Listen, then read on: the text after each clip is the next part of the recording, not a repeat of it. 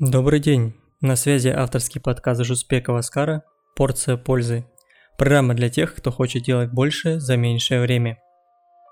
На дворе был 2000 Я в то время мелкими шагами ходил в детский садик, который находился в моем же дворе, метров в 200 от моего подъезда. Да, инфраструктура моего дома, в котором я жил в детстве, была шикарной. Прямо в центре города.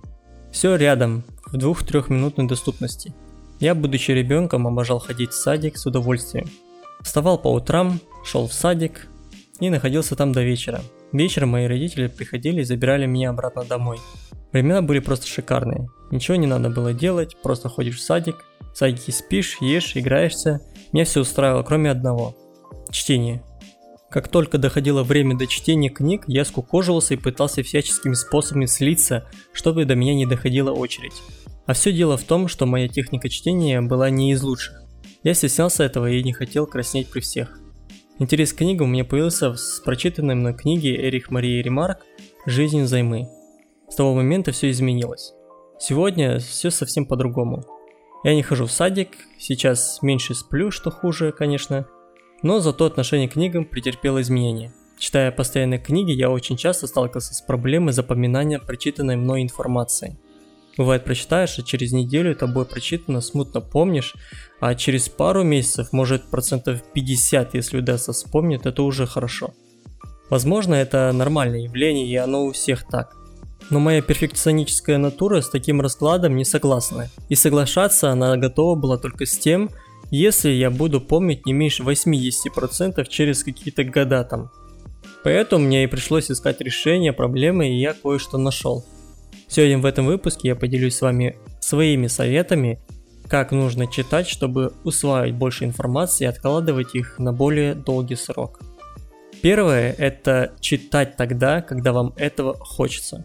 Элементарно и просто. Вроде кажется, что за бредовый совет, но нет. Много людей знаю, которые читают по технике скорочтения или челленджу 500 книг в год, пытаясь просто поглотить как можно больше книг. Это неправильно. Когда человек что-то делает, когда он это хочет, то у него это получается как минимум хорошо. Используйте метод помидора. Метод помидора – это техника управления временем, предложенная Франческо Чирилла в конце 1980-х. Техника предполагает разбиение задач на 25-минутные периоды, называемые помидорами, сопровождаемые короткими перерывами.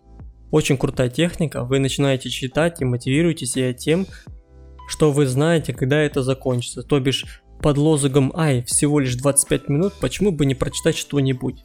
Реально работает.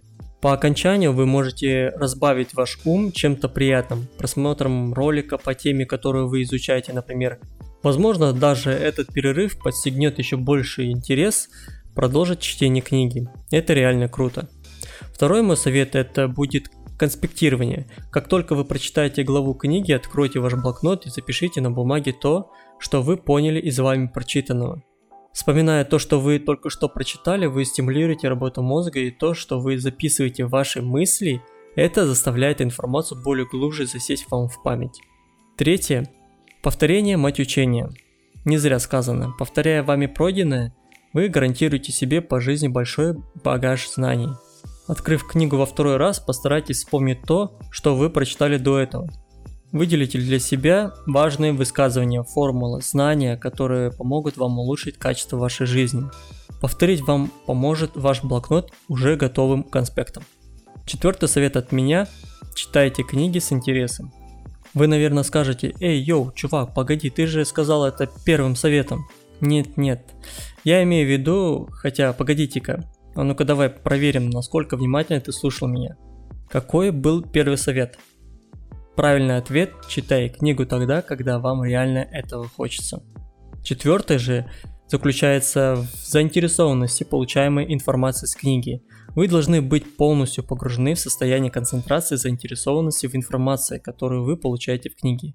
Понимание и осознанность того, для чего вы читаете эту книгу, повышает мотивацию к прочтению и усвоению полученных знаний. Интерес должен быть таким же, как, например, во время дипломной работы.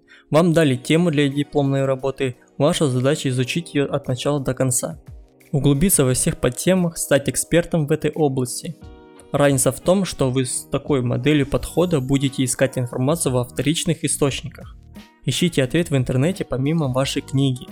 Смотрите ролики по данной теме. Пятым советом будет считаться предчтение. Перед тем, как начать новую книгу или новую главу, пролистайте в быстром темпе то, что вам нужно будет прочитать. Если встречаются картинки, осмотрите их, прочитайте содержимое.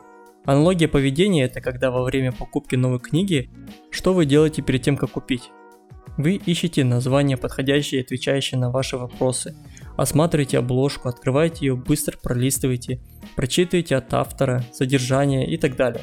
Вы анализируете то, что будет вами прочитано и мотивируя себя этим к прочтению. Этот метод заставляет вас понять то, что вас ждет, Помните, в детстве мы брали книжки с полки и в первую очередь пролистывали в быстром темпе содержимое и, наткнувшись на картинки, рассматривали их. И если вдруг иллюстрации нас заинтересовали, мы только после этого прочитывали название книги, а потом уже, возможно, начинали читать ее. Помните? Ну вот, так это работает. Шестое, отдавайте больше предпочтения классическому бумажному формату книг. Читая книгу в том виде, в каком вы привыкли ее видеть с детства – держа ее физически в руках, пролистывая страницы, осознанность, что перед вами книга, а не смартфон, имеет большую разницу и тем самым повышает концентрацию и освояемость книги. Седьмой и последний в этом выпуске совет – после прочтения книги делитесь этим со своими друзьями, семьей, родственниками, либо просто в свой сторис или блог. Рассказывая о книге, вы поднимаете всю информацию из своей базы знаний. Делитесь и тем самым закрепляете вами прочитанное. Также рассказывая другим, как правило, вы используете свои слова, манеру общения, упрощая знания для вас самих. Благодаря упрощенной версии в следующий раз вам будет куда легче вспомнить информацию при необходимости. Часто слышу проблемы с недовольством окружения. Многих не устраивает их окружение, они желают более осознанное, умное, амбициозное, серьезное окружение, с которыми будет интересно разговаривать на разные темы. Найти новое окружение вы можете в книгах. Читая книги, вы тем самым подвергаете себя знакомству с автором, создается имитация диалога, в котором вы задаете вопросы, которые вам интересны, а автор на них отвечает. Нет-нет, не подумайте, что я пытаюсь из вас слепить еще одного интроверта и асоциального человека.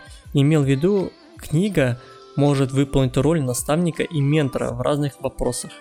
Открыв книгу, вы становитесь свидетелем умозаключений, мыслей и способа мышления автора. Порой ход мыслей автора открывает глаза на большее, чем то, что написано в книге. И помните, человек, прочитавший книгу и не использующий полученные знания, не имеет преимущества над тем, кто ее не читал. Спасибо, что дослушали меня до конца. Надеюсь, вам понравился этот выпуск. Ставьте лайк, подписывайтесь и пишите комментарии. Я всегда на связи. Услышимся с вами на следующей неделе. Пока-пока.